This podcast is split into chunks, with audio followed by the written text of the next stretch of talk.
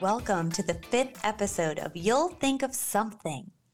My name is Allie Perkins. I'm a longtime talent professional with loads of experience in facilitation, training design, and program management. And I'm Kara Orapollo. I'm a producer turned professor. I spent 12 years in production management at DreamWorks Animation, and now I teach creative management to university students and newly minted leaders in animation studios across the country. So, this is episode five, and we are starting to wind down this season. Our discussions have been pretty structured up until this point, but I have to say today's topic, which is inspiration, at its very core defies structure. Uh, but for all of you worksheet lovers out there, don't worry. There's still a worksheet for this episode. It's just a little more loosey goosey. They're more like reflection questions this time around. Do you have anything to add to that, Kara? Well, it's interesting. I actually want to play devil's advocate for a moment and say that although inspiration itself defies structure, uh, I think the concept of allowing space or making time for inspiration requires structure, um, which I will talk about more in my worksheet answers. Oh, wow. Okay. That's the kind of conversation it's going to be today. Cool. so, Allie, inspiration. Why are we talking about this? So, we're talking about inspiration because it's important to explore what inspires us, especially during difficult or stressful times when it can be more challenging to find or experience things that spark that light of creativity or productivity in ourselves. And we want to share with you the ways in which we have been inspired over the years to make work, to share work, and to experience the work of others in so many different ways. That's lovely, Allie. Thank you, Kara. But really, um, this is a difficult time right now for a lot of people. And so when I, he- I hear two things on opposite sides of the spectrum. One of them is like, if you just get out of bed and, like, you know, take a shower, you're doing great, you know, like, good for you. And then the other end of the spectrum is that there are people who have found an enormous amount of time to be really productive for them. So they've created things that they wouldn't normally have had the time to create. Uh, we're examples of that as well, like Right, just creating this right. podcast. Mm-hmm. Or they've been able to explore avenues of their art or other avenues of art uh, separate from what they have done in the past. And so, and I, I'm here to say, like, both of those places are okay. Yeah, they Um, can both exist at the same time. That's true too. um, but also that I want to talk about inspiration for the people who are just able to get out of bed, who are mm-hmm. seeking that inspiration to come back to them. They're looking, but they can't find it right now. And so I really just want to jog that mental space, right, for our listeners. I love that. Okay, wonderful. Let's do some jogging, shall we? But like not the treadmill kind. Okay, um, so we're going to jump into our worksheet. Uh, just a reminder we do not look at each other's answers. Um, we are just two people talking about inspiration on a Saturday night together. Allie, what is inspiration and why is it important? So, inspiration is that force that compels you to create. It's a transcendent feeling, an urge that can be brought on by an experience, a dream, a song, or anything else you can imagine. And it's important because it's the energy that fuels creativity, and in some ways, it also fuels productivity.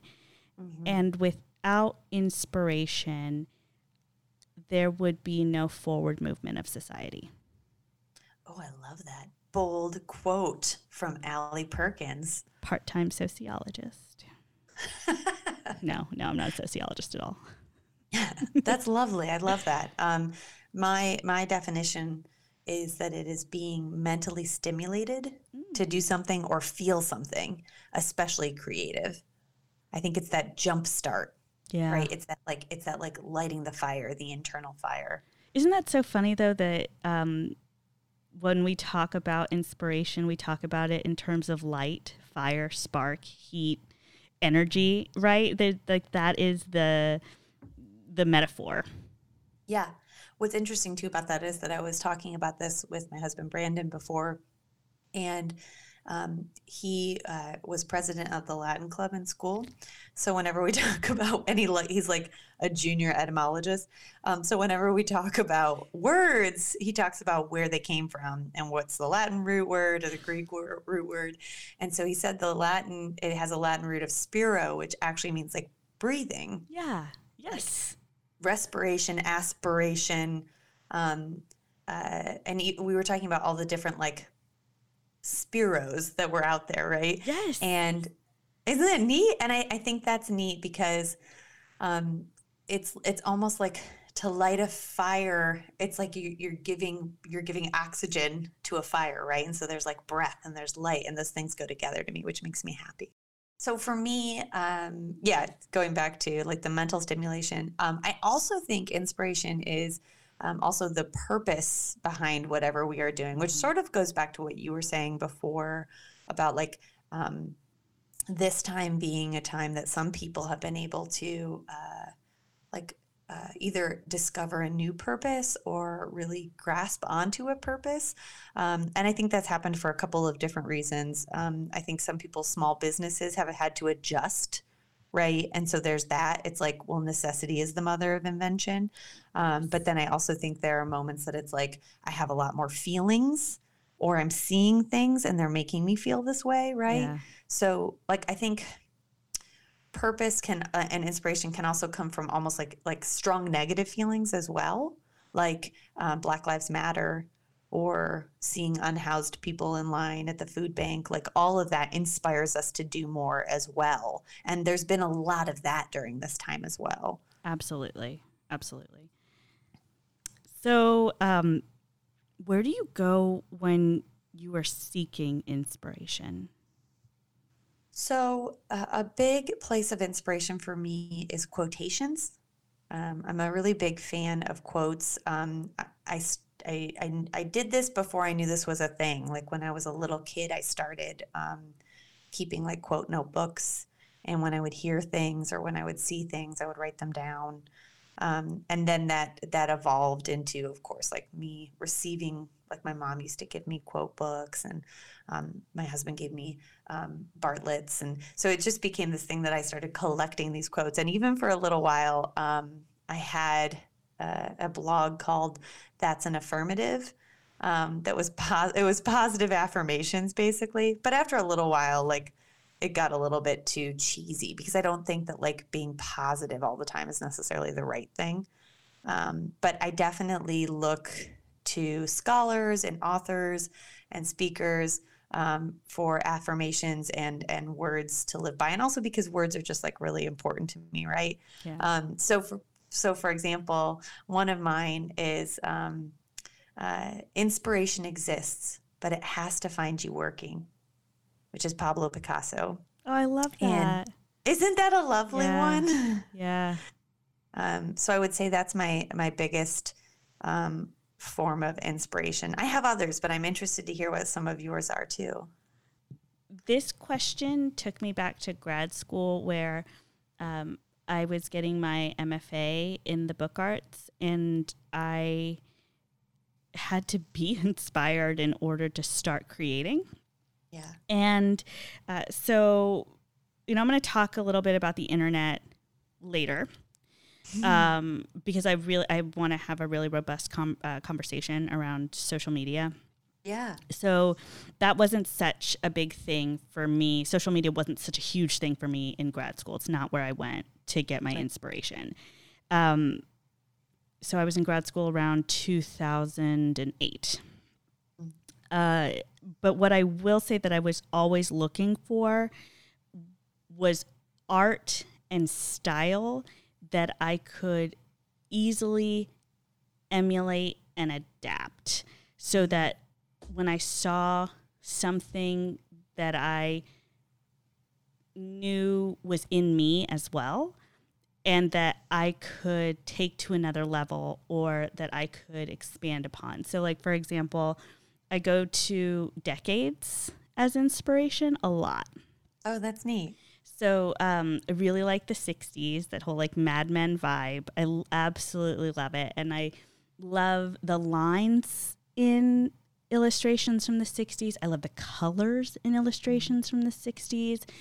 Um, the the shapes, uh, the stars, the the way that uh, space travel really influenced uh, and science really influenced uh, the art of that decade uh, really really spoke to me. And so even the makeup like i just i love it so much.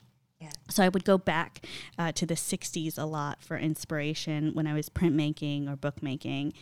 And then um, i would also say that i go now um, and then uh, back to my mexican culture because when i'm looking for something that will speak to me it's gonna be those like really bold colors. It's going to be those tried and true patterns um, that I like to reinterpret or reimagine uh, and or apply to whatever project I'm working on.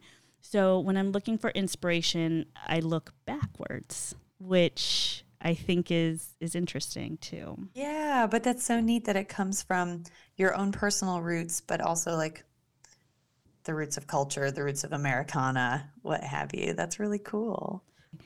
I think other places that I go um, are uh, definitely, um, you know, the, the, the, the basic cultural zoetrope of music and movies and books as well.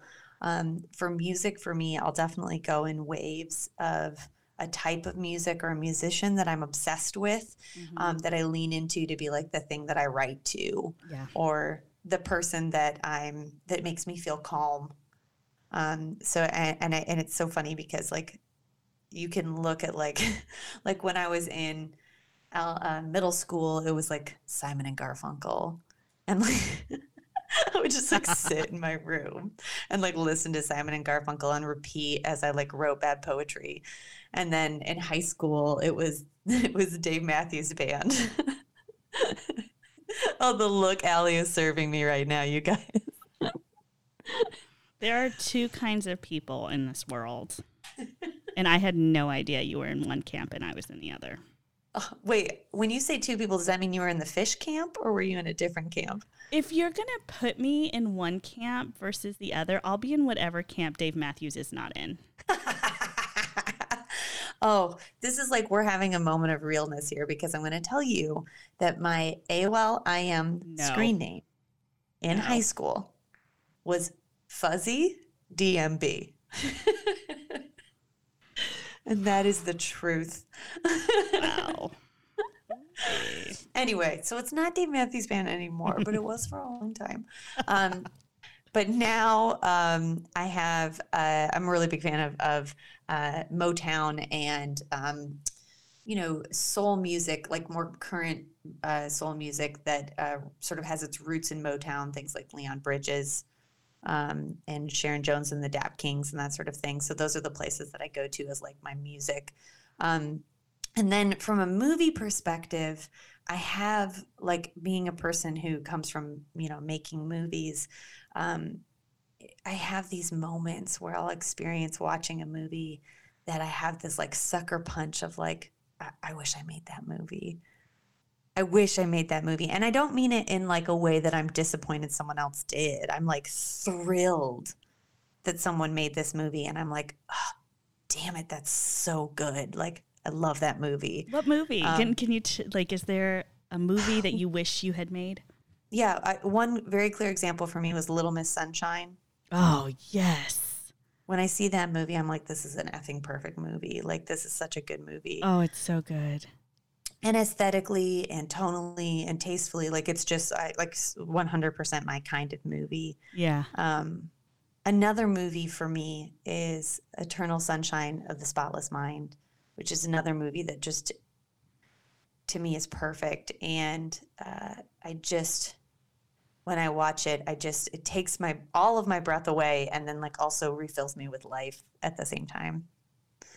Uh, so when I see those kinds of movies, it makes me be like, oh, God, I gotta make a thing. I gotta make a thing because this was really good and these kinds of things can exist in the world. Like this beauty can happen. And I, I like having those moments.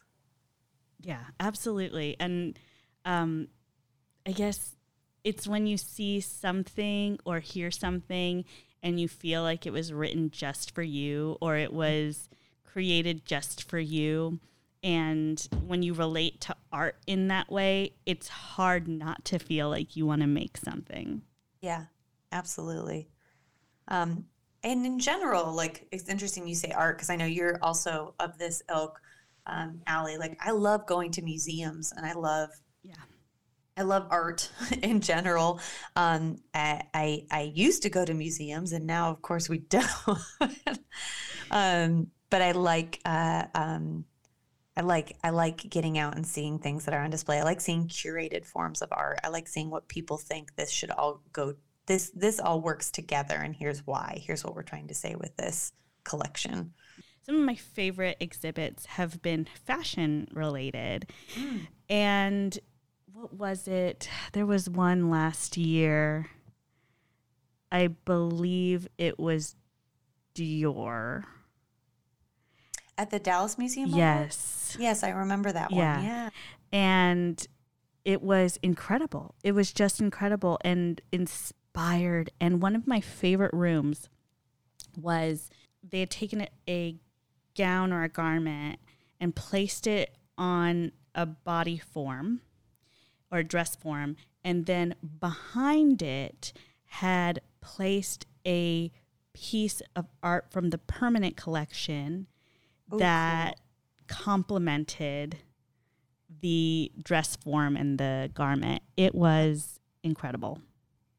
and that's what we're talking like that's that's inspirational to me like when you're just like because like like that's art on art on art Yes. Yes. Th- And this is what I'm talking about. Like inspiration moves society forward. When you're able Yeah. to make those connections and say, oh, this wouldn't have existed without this, or this is the seed from which this idea or this designer or this artist sprang Yeah. forth, it's so powerful to watch Yeah. it like so closely. yeah layers Layers and layers, like an onion. Allie, how much time do you spend seeking inspiration on, on a daily basis on a weekly basis in a year like what's what's your thing what do you do how often So um, I'm not going to answer that question directly yet. okay but I'm going to tell you a little bit of a story.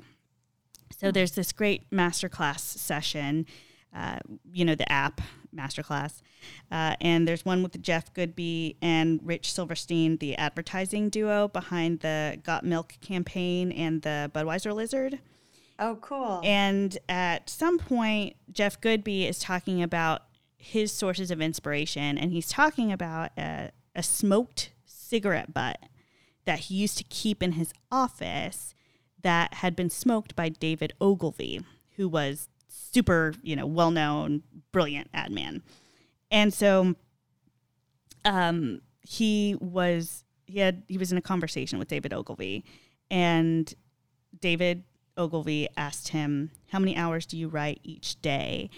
And Jeff Goodby says, "I thought in the moment it must be a trick question, so I decided to answer mm, somewhere around eight to ten hours a day." And Ogilvy said, "Oh, my poor boy, you can't possibly be writing eight to ten hours a day. You should be writing for two hours." And the rest of the day, you should be looking for things to write about. And Goodby took a second and he he said that made it so clear that your job is to be alert all the time for the things you can use, the things you can write about, and it turns you into an appreciator of your own life. oh that's lovely and I love it so much because you have to be taking things in to be inspired and to be putting things out. Yes, exactly. Yeah. Exactly. Um, and you, you, I almost feel like if you think about your brain space as a physical space, there's only so much space in there. There's only so many things that you've experienced in this moment. So you mm-hmm. have to be consciously and consistently bringing things in to that mental space to create more room for innovation. Yeah. And so everything I read, all of the illustrations I see, I'm constantly thinking about how I can use, apply, or morph the idea to my own purposes. And that's why, uh, I mean, there are so many things um, that I love about following illustrators on mm. Instagram or on social media. I mean, just anywhere, because I love seeing the ways in which they decide to depict people, things, characters, colors, all of that stuff. It's just that inspires me almost on a daily basis yeah. um, because sometimes, not sometimes, all the time, it fascinates me to see how someone would render an idea. Yeah. And to say, oh, wow, I never thought about drawing boots that way. Yeah. Or I never thought about using this texture to make hair. Mm. Um, and yeah. so, yeah, I just, every moment of every day is just, I'm, I'm always kind of looking for it. Okay, but what about you? I mean, in between, you know, doing all of the things that you do, are you intentional about seeking inspiration? Or do you have time set aside? I mean, what what is it like for you, and, and how much time do you spend? Well, I'll say that uh, I definitely feel it when my tank is empty. Yeah. Um, and when I haven't been uh, creating enough space for it. Um, and, and that's certainly been happening recently for me. I think it's really easy to get into a rut of working and then not prioritizing inspiration because you're assuming that uh, inspiration is not part of the work. Gosh, that's it. yes, that's so right. Because if you're not working, then you're not producing, then what are you doing? Yeah. yeah. And, and, and as I've been recently talking to you about, like, uh, this fall has been like really stressful for me because of the amount of stuff that I signed myself up for. um, but particularly because everything that I've been doing um, requires a lot of um, critical thinking, and I'm not giving myself the breathing room to to sponge up new things. Yeah. Um, and, and, and you really need that trade off of, of, of, you know, to your point in the story that you shared, like you need the time to be alert and being, paying attention to like what else is happening so that then you can apply that to the work that you're doing.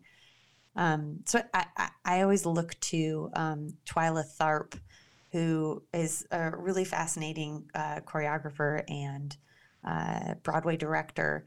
Um, and she has a book called The Creative Habit, which I recommend to people. It's a really easy and fun read. Um, and she talks about how routine is a huge part of the creative process. Um, and, you know, because you learned earlier, I love quotes. I'll give you this quote. She says, uh, the routine is as much a part of the creative process as the lightning bolt of inspiration, maybe more.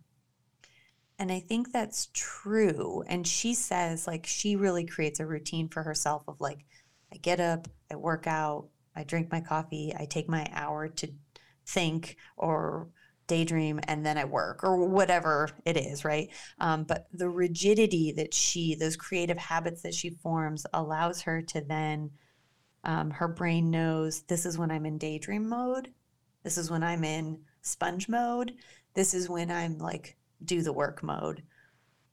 And she even relates that to like music and and and and places in which we're working and our spaces. Um, and certainly we don't all have the luxury of that. I'm coming to you live from my bedroom that is also my office in the middle of the pandemic right?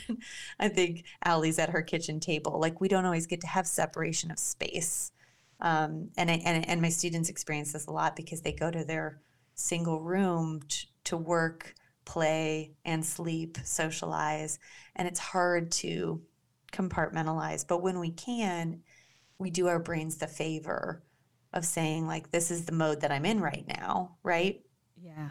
Yeah. And it's so I- oh, go ahead.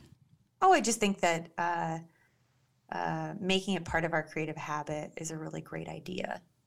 Making the time and space for it. Is this what you were thinking about when you were first talking about inspiration at the top of the episode and saying that it actually really requires structure? Yes, yes, exactly. And the reason is because so often otherwise we push it off, we push it down the to do list. Well, I don't Uh, agree with you about Dave Matthews Band, but now I do understand what you're saying about inspiration requiring structure. I'm glad that we've come to some level of understanding here. Same. I just think that, um, yeah, it's important that we prioritize it and that we create space for it. And that I think that when people are starting to feel like they're running on empty, they need to sit back and be like, have, have I have I given myself that space?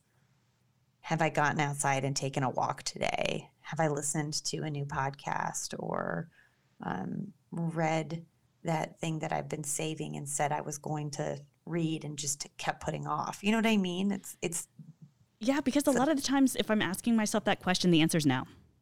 yeah. The answer is no. I haven't finished a book and I don't even Yeah. know how long. Or I haven't started a new podcast. Or I am just rewatching The Office instead of finding a new series to watch. Yeah. New content. Yes, exactly. Yeah. Yeah. So um, uh, I think that I passively spend time speaking, seeking inspiration a lot, but I think when I'm intentional about it, um, I'm much happier and more Yes. productive. Yes, absolutely. Yeah. So, um, speaking of intentional and Yeah. productivity, our next question is about social media. So, Kara, what do you think is the relationship between social media and inspiration?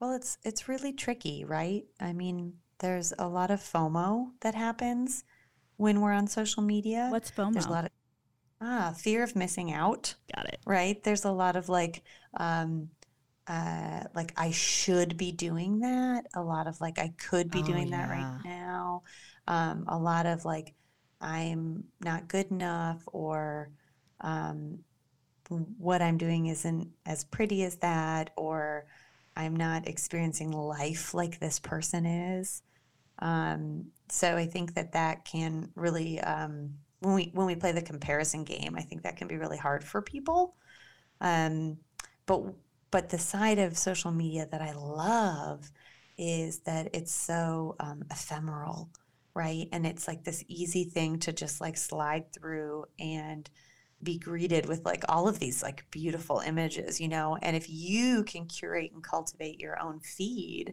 so that it reflects things that are like exciting and inspiring for you, as opposed to this sense of like I am missing out. Look what these other people are doing, and I'm not doing that. Like, instead, if it can lead you to a place of like, this is so exciting, and look at the beauty that's out there, then it can be a really wonderful tool. Um, but I think that's on us to do, right? Um, and I like that, like, I can see things much more in passing. I like, like, I too follow a ton of illustrators, I follow a lot of animators, um, and these are artists that I would never get to see their work in progress things. Um, they're people who probably wouldn't be featured in a gallery. And i get to see like their in progress work. I get to see sketches. I get to see process you know and That's I- the most really- exciting part, I think, for me. Yeah. Do you follow? You know, I, I I need to find the name of the account, but there is an account that I follow that posts different um, Pixar and Disney character development sketches. So they reveal the early iterations of like our most beloved characters, and it, it's so cool. Yeah, I love I love that kind of stuff. I love that stuff, and so um, seeing that just uh, it, it, it's it's it's a special connection that like you wouldn't get to have otherwise, right? Like it's Yeah. and and I even say that to my students, like um, you can use Instagram or you can use um, I would say, in, at least in the world of, of, of, art, people use Instagram or Tumblr more than Facebook, for example. Sure. Um, to share their work at least. Um, but I encourage my students to use it to chart progress. Um, because if you're putting up sketches every single day, um, then not only are you receiving critique and reactions from people, but also like you can look back and recruiters can do this too. They look sure. back and they see like, look at how this person has grown over the course of like a year or two. Like look at the quality of their work and that growth is a, like a wonderful sign in and of itself in addition to whatever like super curated beautiful stuff you have on your portfolio mm-hmm. um, and that's like that growth part of it is like a really exciting thing for me about something like Instagram. Oh, absolutely. And being able to give an overall impression of your style as well mm-hmm. is really nice too. Yeah, in a much more like casual way. So for me, like social media is a huge place for for inspiration. Um, and the other reason why social media is a huge place for inspiration, I think for me, is that like I find a lot of inspiration in community um, and in connectivity with other people. Sure. Um, and and that can be like in groups of people. You know, uh, Allie and I are both moms, and connecting and recognizing that other moms are going through the th- same things you're going through. Um, having people say like, "Here's an idea. I tried this." And getting that is like really inspirational. Oh, that's a craft I'm going to do with my kids. Oh, that's something that I'm going to do for Christmas, you know, whatever the case may be. Like those sorts of moments are really uh, inspiring for me. Like I said, it, there's a double edged sword. There are these moments that you look at social media and you're like, my kitchen does not look like that. my art skills are not up to stuff, man. But like I think that if again, I think it's on you to curate and cultivate your yes. work and bring with it, bring the grain of salt with it to recognize like everybody's putting their their best foot forward, right? That's exactly right. Yeah. Yeah. But tell me, tell me about you. Tell me your thoughts. Well, I really like that I can see process. And mm. so I'm, you know, in step with you on that for sure. I love um, seeing iterations of things, mm. right? So um, I love seeing um, historical or costume clothing on uh, Instagram. So that's part of like the environment that I curate for myself on there. Yeah. So you will hate this, but can I put it, something out for other people? Yeah. Is it like There's Dave Matthews Band historical concert T-shirts? No, it's classic Hollywood, which you don't care about at all, but the rest of the world will. It's a, an account called This Was Hollywood, and they just show snippets of dances and um, uh, scenes and amazing behind the scenes photos of actors and actresses, and they have quotes and stories. It's like this lovely account. Um, but I, I, as soon as you said historical, I was like, yes, I agree. Like I have these accounts that I love, and that's one of them. Yeah, that sounds awesome. Um, you know, and I think there's also a part of the accessibility that I love so much about Instagram. One of my favorite things to do is to search a hashtag. And um, getting exposed to different creators that um, use that hashtag, I think is so, so fun. Uh, and um, I discovered some really amazing people. Um, and groups too, right? Uh, to follow and to support because I like doing that. And and here's the thing: we don't have endless supplies of money, but I can support artists, creators, activists, by engaging with their social media. And mm. so I feel somewhat empowered to use that tool um, as a place for inspiration. And going back to process, there is a content creator right now that I'm following pretty closely. I actually gave her a shout out um, on our Instagram the other day. Her name is Dawn, and she is under the moniker um, at dressing underscore Dawn, D A W N. And she is a fashion style blogger, but she is also um, a bullet journaler and a planner. and she has very stylized and well thought out templates that she makes available. She's a great um, designer, she has a great eye, uh, and she is also very active on that platform in conversation about her process. And it has been really great to watch her journey, especially over this year, where she set certain goals for herself at the beginning of the year as to what she wanted to do with her platform and how she wanted it to grow. The pandemic definitely um, impacted that um, that journey. And just in these recent weeks, she's talked a lot about um, how she maybe strayed from her goals or how her goals changed and she's been very transparent about it and That's what i cool it is it's really cool and i identify with a lot of that processing that she's doing kind of out in the open and it's i think really nice when you're going through or have gone through uh, that kind of creative um, I'm not going to, you know, it is a struggle. I am going to say struggle some, because it's, yeah. it's, deci- you've got to make decisions. You have yeah. to uh, determine what it is that you want your product to be, who you want to be defined as. And, um, and so, yeah, it's really great to see that and to identify with it. Um, so that that is part of what I really enjoy about social media is that access that you get to uh, community, to others, to information. Uh, another video that I'll link to on our website um, that sort of describes some of this uh, process and like the double edged sword aspect, I think, of it is um, it's an excerpt from an interview with Ira Glass. Uh, a favorite of both Allie's and mine, um, that's commonly referred to, the interview piece is referred to as the gap.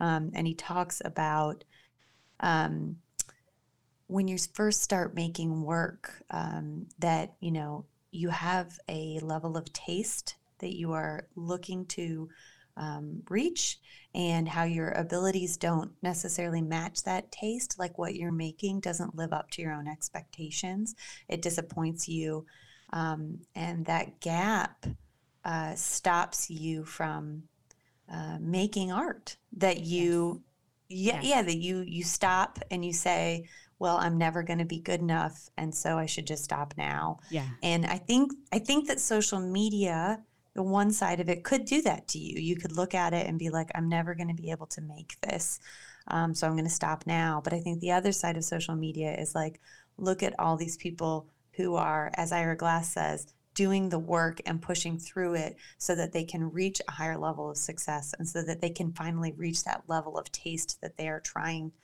um, their their that like level of success in their own mind that they're you know ascribing for is that a word reaching for yeah yeah and yeah and i i um it's really important to remember that like when we start working and when we get inspired and when we first start making like it's we're going to hit these rough spots and that you you're not going to get there right away and that that's okay. And that also by the way there's a community on social media that's still excited to see your work yes. and see that see that process and progress. Yeah yeah i mean they're there um, they may just be our moms but you know they're they're there uh, so um, you know especially when we're talking about social media there's so much content out there um, I know that this is, you know, Twitter as well. We we didn't even touch Twitter very much. Oh, um, yeah.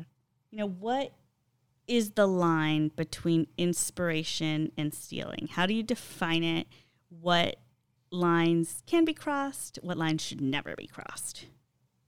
I think all of art is stealing. I think art is replication. And um, while we have to understand the shoulders of people that we're standing on, um, we need to be a little more um, forgiving of ourselves for uh, utilizing other people's uh, work and and uh, and being inspired and emulating other people's work.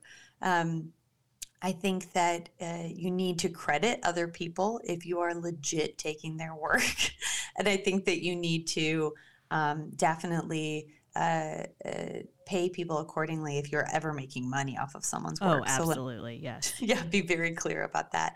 However, um, you don't develop your own style without mushing together a bunch of other people's styles. Yeah. That's what it is. That like your style is an amalgamation of all the things that you have touched and seen in your life, right? And even the people that we think of as being like icons who are like auteurs and have made these things that are like um, beautiful and and totally iconic and are are people who have then sourced that material from other people. Of course. Yeah. Um, I think uh, the best example, or more, a, a recent, like a modern example, is Wes Anderson. I love Wes Anderson. Um, I love uh, so much about what he does. But when I saw the movie Harold and Maude by Hal Ashby, I realized that Wes Anderson stole 80% of what he did and what he does from this movie, Harold and Maude, and from Hal Ashby as a director in general. But I ain't mad.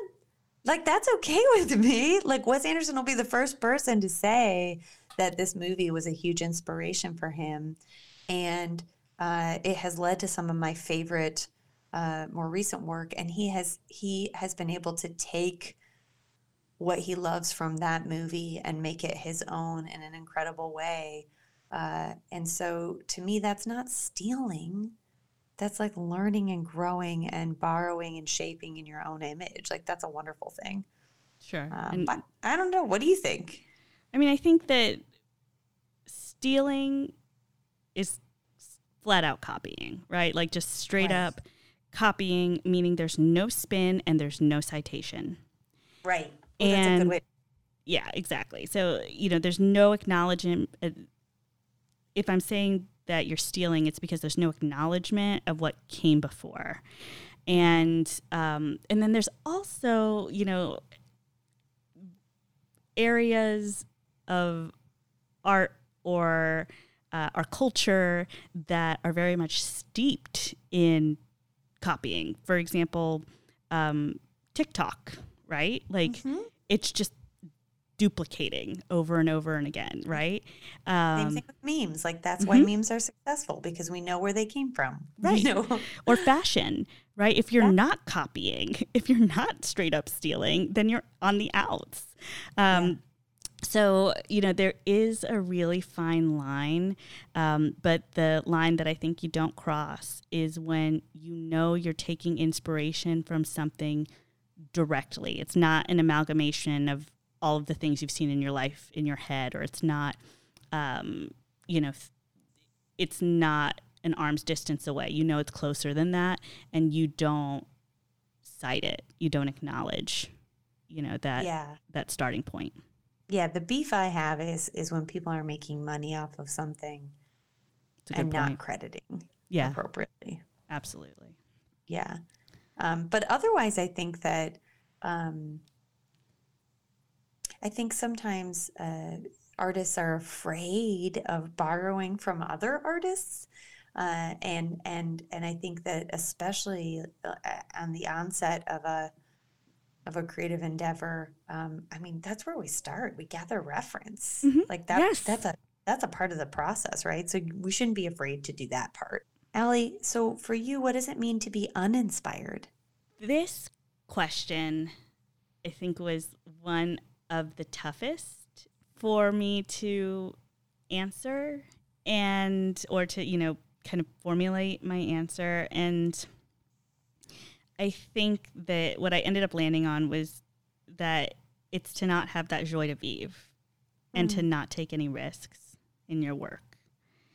Um, and the best example that I can give of something that is uninspired is the concept of sequels.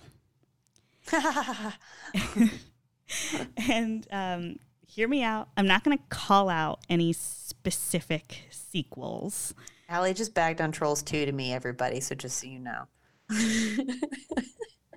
That's exactly why I wasn't going to call out any sequels. but here's the thing hear me out on why I have strong feelings about sequels not being, or, or sequels being kind of the um, definition of uninspired. Because the initial story, that's the inspired story, right? That's the spark. There's that this story needs to be out there and told. And I'll do anything to make that happen. And you get to grow characters and tell this story that's core to who they are, who the writers are. And and so to me, it's the initial story that's really inspired. The sequel in general is or can be derived from that first story and it's got other motives than just to put the story out in the world. And it lacks that fire and it has to follow a formula generally that mimics the first story. And if you're trying to tell another story by following the formula of a different story, it's not always successful. And when your motive is not to tell the story and to inspire others and to connect, but your story is to sell merchandise or uh, get box office dollars or uh, fulfill a contract, then the work has different energy. And that is what I think about when I think about being uninspired. I, it's interesting because um, I took this question more as like for me personally, but weirdly, it's similar. Like, I, I find I'm uninspired when I'm doing it for the wrong reasons. Yeah. Or I can't remember why. I can't remember my reasons. and that could be either like I signed up for this out of pride or ego, mm-hmm. or I wanted to impress somebody, mm-hmm. or I'm speaking to a specific like one person or specific type of audience instead of doing what instead of speaking to like my values. Yeah. Yeah. You know, those are the moments when I'm like lost because I'm not following like my own inner compass. That's absolutely I'm, right. Yeah. I'm worried about what other people are thinking. The one devil's advocate piece I will play to the sequels uh, note is that I view sequels so differently now that I have children watching movies because as a personal audience member for movies, I feel similarly to you that I get frustrated when that piece of art was made for um, money instead of uh, to tell a specific story. Uh, as a parent, I am now thrilled when there is another uh, uh installment in the property because my children are know that property, they love that property, and they want to watch more of it. You know, I I can't argue with this. Today I was having a conversation with my husband about how excited I am for any Disney movie to come out now. Now I understand because it's going to add one more thing to our repertoire. And there's going to be yeah, there's going to be more time between the instances in which I have to watch Moana now because I can add another movie into that rotation. Yes. And yes. and I'm pumped. I'm really pumped. Yeah. Yeah, they become events with a capital E. Like yes. it's a thing. Yeah. so I think this is a question that I was looking forward to the most. Yes. Okay, so Kara, who or what inspires you the most? Oh man, uh, uh, so many, so many potential answers here. Um, but let me let me narrow it down to three or four. um, first and foremost are um, my mom and stepdad uh, are really inspirational for me, um, and and now they are. They continue to be, but especially when I was growing up. Um, I lived in a household that was always trying new things. My parents owned an advertising agency, and then they were always doing side hustles on, on the side. Um, they made t shirts, they wrote and created greeting cards. Um, they started a snow globe company. Uh, whoa, whoa, whoa. Back yeah. up. Yeah. Um, a snow globe company, I need to know more. So, uh, when we were taking my sister to a camp in the Upper Peninsula of Michigan, we drove through a town called Christmas, Michigan. And my parents were like, What if we captured snow from Christmas, Michigan, and put it into snow globes and sold it to people as the first snowfall of Christmas? Which I still think is a brilliant idea. And so they like started like uh, my mom designed the snow globe and roger my stepdad wrote up this like amazing story behind the first snowfall of christmas Oh wow. then they proceeded to buy a motel in What? christmas michigan what? Oh my gosh! They really? yeah they own they don't own it anymore but they owned the hotel called the christmas motel in christmas michigan and they were going to turn it into like a tourist destination where you could come and get your first the first snowfall of christmas snow globe and it would be like a yearly thing This is amazing. I know. And they were going to have like a reindeer farm and have like all this amazing stuff. Um, and and then of course like all sorts of reality set in. Like the snow globes were very difficult to produce. They were having a hard time finding like a good factory. What do Um, reindeer eat? What do reindeer eat? they bought this motel and found out that like running a motel is very hard. Um, and when you're not there all the time, that like you have to leave it to other people and finding good people can be difficult. And anyway, but they did all of these things. Wow. and for me to be able to see that you can keep trying and that uh, you can uh, keep striving for uh, and, and and what I think the thing that I liked most about it was it, it wasn't like these were all like get rich quick scre- schemes or anything. They're both artists and they were excited to try new things and they were excited to try to capture new things and fun projects and and to, and to see that and again to see that like oh this one didn't work out let's try something else. Meanwhile while we're running our successful business also um, was a really great lesson for me and all of my siblings um, to grow up with. So now i'm not afraid to try things and i'm not afraid to fail and um, i'm not afraid um, I know sometimes things are, uh, as I was just talking with you about Allie, sometimes things are like going to be these these big epic adventures that hopefully lots of people will hear about, and other times they're like little tiny projects that make me happy and I do to make my heart full. Yeah. Um, and so to have that um, like literally woven through my childhood was a really wonderful and inspiring um, thing for me. That's awesome. That's so awesome. Yeah. so I think they're my number one. Okay. Um, another person who I who I um, draw a lot of inspiration from is uh, my friend Natalia, um, who lives in Los Angeles, and she's a writer um, and a curator um, and a cancer survivor, and she's one of those people that has just had a really fascinating um, set of life experiences. That when I look at all of the things she has done and also been through, and the way that she approaches life, like the candor and humor that she approaches life, I find that to be incredibly inspiring. Um, and often she's my inner voice of like, is this funny? Is this the right thing to be doing? Would Natalia like this? Um, and so I, I, I lean on her her voice and her humor a lot in my head. That's awesome. Yeah. What about you? Um, you know, I think the number one is my son.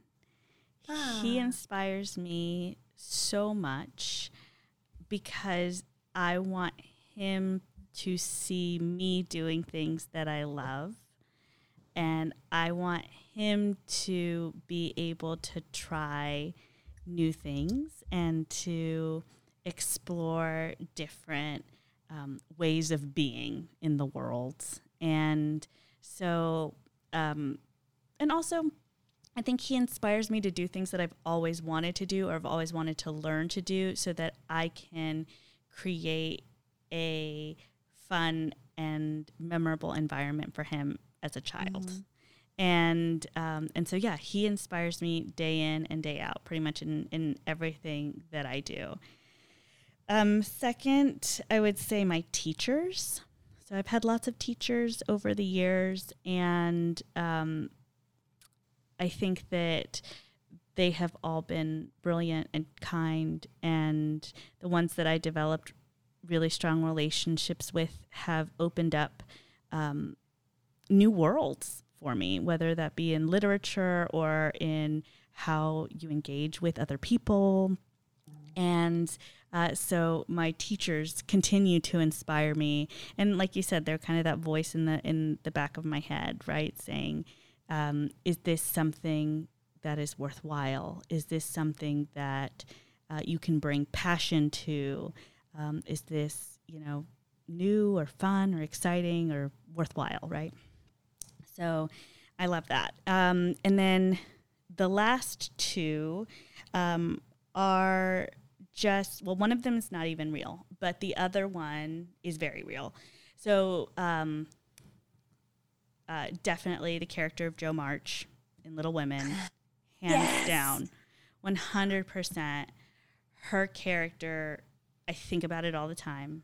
Yeah. And there's this great line in the uh, in the '90s version, the Winona Ryder version, where she's in New York and she's at the table and they're discussing the um, pros and cons of women being given the right to vote. And um, I believe one of the men at the table says to Jo, um, you know, Miss March, uh, you would have been a great lawyer. And she, without even missing a beat, says, Oh, I would have been a great many things. Mm. And I'm and I think about that a lot because we have to make choices about what we're going to be and we have to be intentional with those choices in order to achieve those goals. And um, and yeah, so that inspires me every day to say I can be a great many things, but today I'm going to choose to be this. Oh, that's great. And then last but not least is oh gosh, this feels so stereotypical because I'm like every Mexican girl in her 30s is like I love Frida Kahlo, but like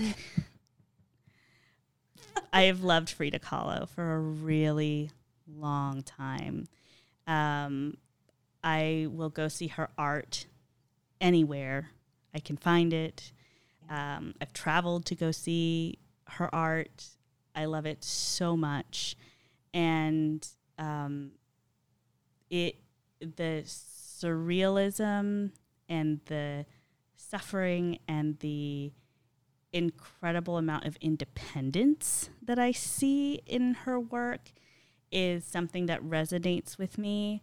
Um, and she she has an incredible story. So um, she inspires me. Also, I was born with a unibrow, and so I get I just I look up to her, you know, as like good unibrow energy. I love it. and I feel like we could talk for like so much oh longer gosh, about the things that inspire us. I'm really interested to hear though. I hope we can hear from our listeners about who or what inspires them as well and where they find their sources of inspiration, whether it's in their personal lives or if there are accounts we need to be following. yes. Or artists that we need to be supporting. Like I really I can't wait to hear that kind of information from those people as well. Same, same. So um, now that we've you know gone through our worksheets, um, it's time to talk about what we're learning or really what we're thinking about this week. So what are you thinking about this week, Kara? Uh, this week, I'm thinking about my students who are wrapping up um, their work for this semester. Uh, and particularly, I'm thinking about my animation lab group. Uh, so, a class that I co teach at uh, UTD is called uh, Animation Lab, and it's where we bring 40 to 60 students together over a year uh, to make a three minute CG animated short. And we try to um, mimic a studio setting and give students as, as much of a real experience as possible. And uh, these students have made just the most delightful and glorious short this year. It's called Night Shift. And when this episode comes out, the premiere is going to be the day after, which is so exciting for me. So it premieres, um, if you're listening to this on time, it premieres Thursday, December 10th. Uh, at 7 p.m. And I will provide all the information on the website in case you want to check it out because it will be a virtual premiere. Um, but even if you are unable to attend the premiere, uh, absolutely go to the website and learn more about this delightful short.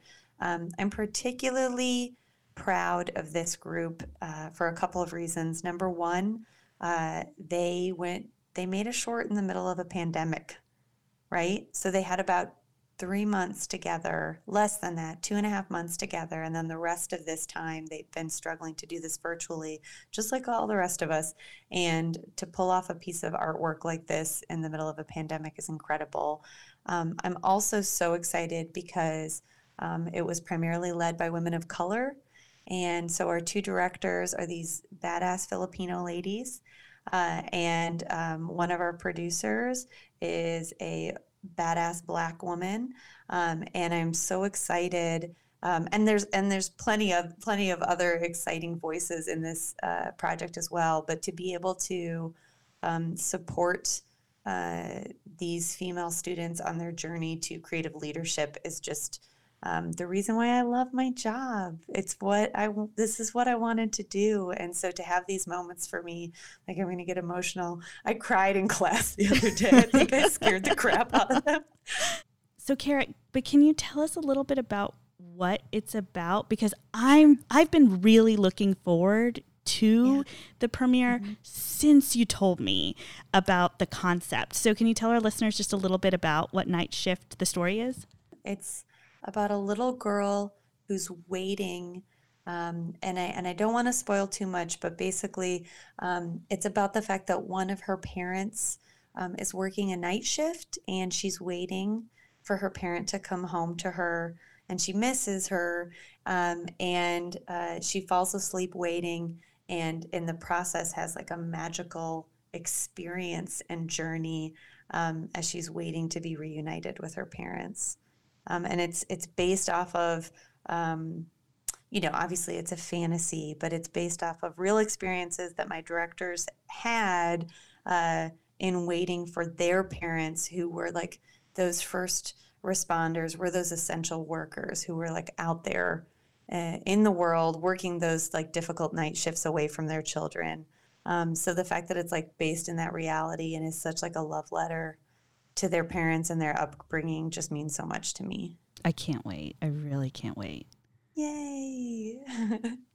what about you, Allie? What are you thinking about this week? So, I am almost two months into my job at Toyota. Woo! and it has been incredible. And as someone who thinks a lot about the employee experience and um, talent retention and talent development, um, I've been thinking a lot about how virtual onboarding differs from the in person onboarding experience.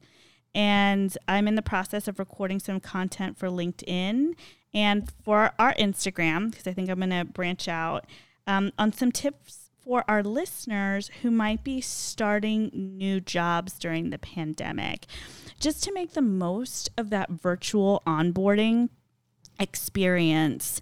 And um, and also um, you know we're winding down the end of our season but i have been so fulfilled by the creation of this podcast and the conversations that it has um, produced and just uh, just all of that.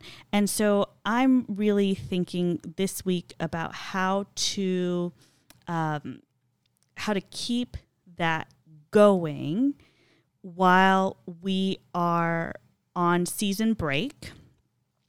And how also for um, all of you guys that are interested or starting to think about your New Year's resolutions and goal setting at the start of the year. I know Kara is because her birthday's coming up. So, um, and I've also been thinking about how I'm going to utilize my platforms to be more of um, like almost career documentation. I love that. Right. So, thinking about how I can use my platforms to um, capture what I've learned and um, what I'm doing uh, so that I don't forget those experiences. Not that I'm going to forget, but so that I can draw from those experiences and share with others more readily. So um, that's what I'm thinking about. I encourage you guys to follow me on Instagram. It's at underscore Allie Perkins. Uh, you can also follow um, me on LinkedIn. So you can find me under Allie Perkins on LinkedIn. And I'll be posting that kind of casual content, hopefully on a regular basis starting in the new year. That's so cool. And we will we'll cross post it on YTOS yeah. podcast Instagram as well. Um, that's so exciting though, Allie. Um, and also I just want to give you props for that because um, you've you've yourself have worked really hard on career development for yourself this year, but also you have been instrumental in helping others in their career development this year. And it's really becoming such a passion for you mm-hmm. and a place of knowledge for you. So it's really exciting that you're going to share that with other people. I'm pumped. I really am. Okay, well, I think that wraps up our episode on inspiration. Thank you all so much for listening. Uh, we'll see you next time.